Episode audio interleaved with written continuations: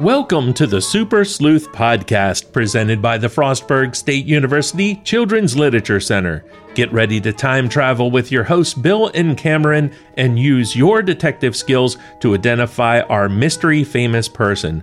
We'll give you ten clues about our famous person, plus we'll give you the meanings of three vocabulary words related to our famous person. Using the ten clues and three vocabulary words, can you identify our mystery famous person? Be sure to listen all the way through our podcast because Bill and Cameron will also have a special segment involving superheroes, and we'll tell you all about an awesome new book. If you like our podcast, be sure to follow us on SoundCloud. Are you ready to have fun? Let's start the Super Sleuth Podcast.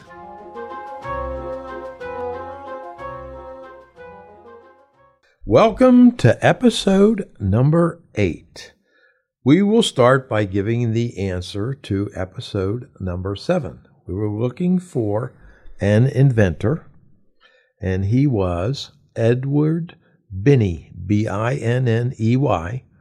And all our facts come from the book, The Crayon Man, The True Story of the Invention of Crayola Crayons by Natasha B. Bow, and it's spelled B I E B O W.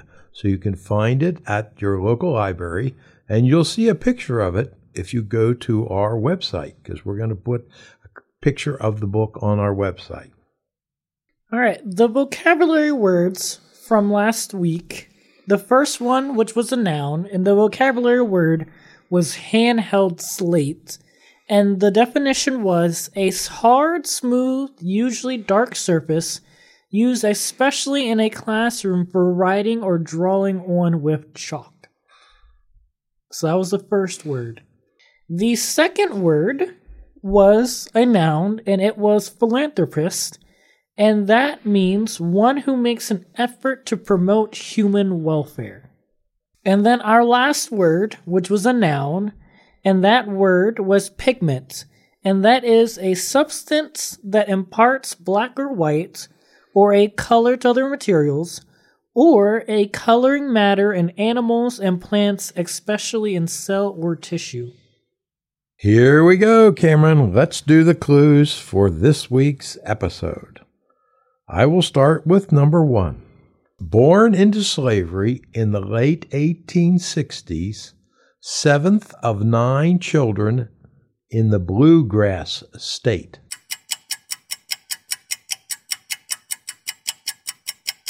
Born into slavery in the late eighteen sixties, seventh of nine children in the Bluegrass State.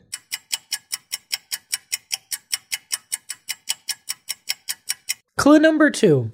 Once was called an Exoduster when in his late twenties headed for the Sunshine State. And I'm going to spell Exoduster for you guys. It is spelled E X O D U S T E R.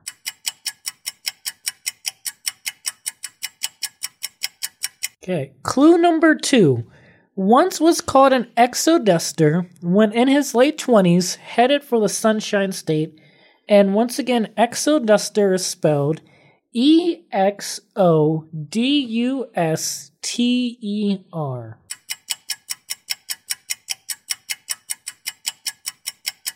Clue number three. It is said he walked more than five hundred miles before he settled in the Great Kaw Valley in a place called Armourdale near Kansas City.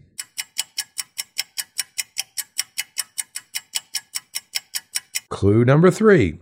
It is said he walked more than five hundred miles before he settled in the Great Kaw Valley in a place called Armourdale near Kansas City.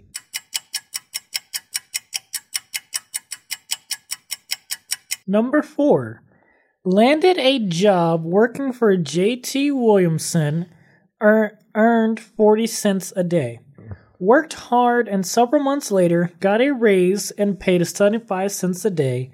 And still later, because of his hard work, earned one dollar twenty-five a day as a supervisor.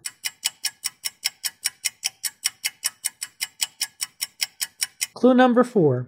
Landed a job working for J T Williamson and earned forty cents a day. Worked hard and several months later got a raise in pay to seventy-five cents a day. And still later, because of his hard work, earned one dollar twenty-five a day as a supervisor.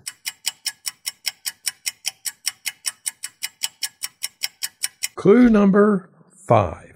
Dreamed of owning his own land, but couldn't afford it, so he rented a piddling nine acres, paying Williamson with a share of his crops.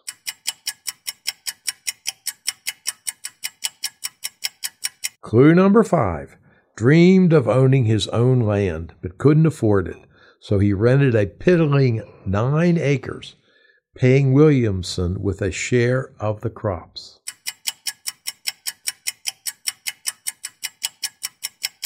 Clue number six.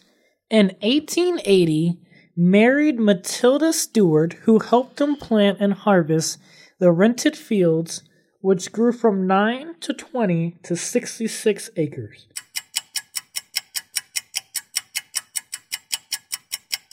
Clue number six. In eighteen eighty, married Matilda Stewart, who helped him plant and harvest the rented fields, which grew from nine to twenty to sixty-six acres.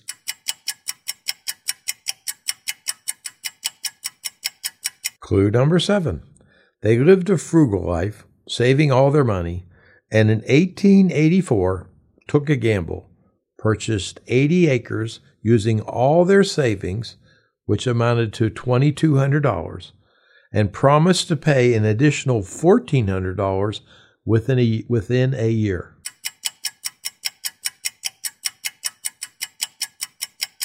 Clue number seven. They lived a frugal life, saving all their money, and in eighteen eighty-four took a gamble, purchased eighty acres using all their savings, which was twenty-two hundred dollars, and promised to pay the bank an additional fourteen hundred dollars within a year.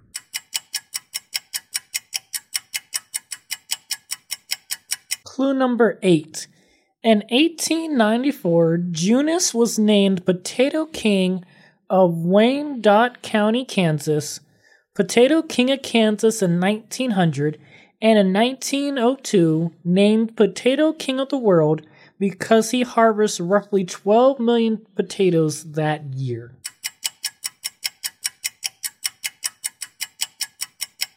Clue number eight. In eighteen ninety-four, Junius was named Potato King of Wyandotte County, Kansas, Potato King of Kansas in nineteen hundred, and in nineteen oh two was named Potato King of the World because he harvests roughly twelve million potatoes that year. That's a lot of potatoes.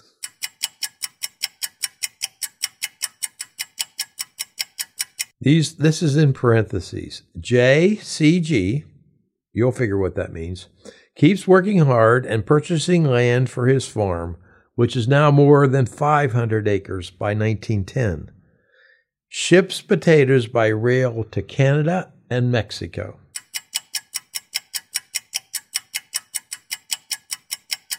J C G, which is in parentheses, keeps working hard and purchasing land for his farm, which is now more than five hundred acres by nineteen ten.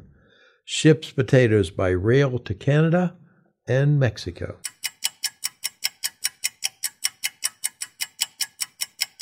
And the last clue, clue number ten.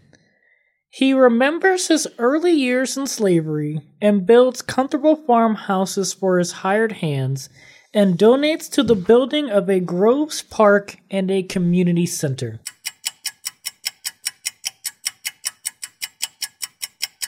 Last clue, clue number ten. He remembers his early years in slavery and builds comfortable farmhouses for his hired hands and donates to the building of a Groves Park and a community center.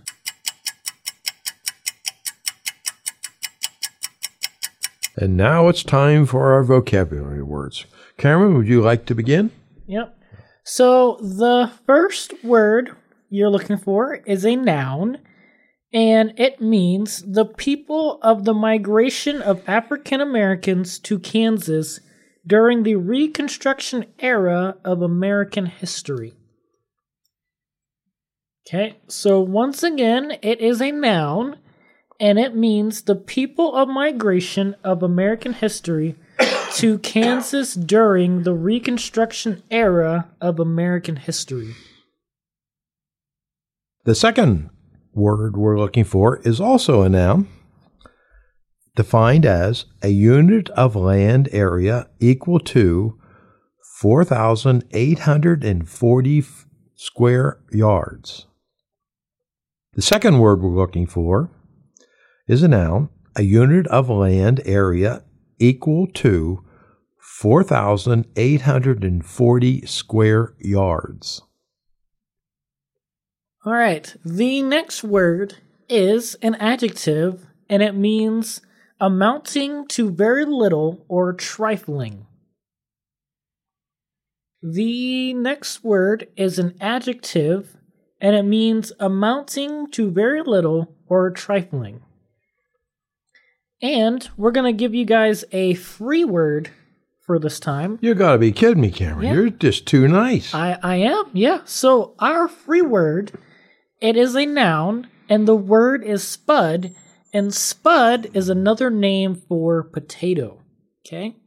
So the word is spud, and it's a noun, and it means a potato.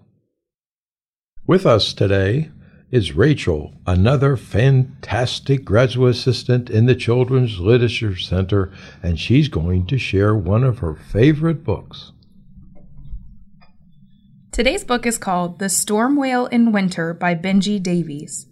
This story is about a boy's love for his father and an unlikely friendship with a whale.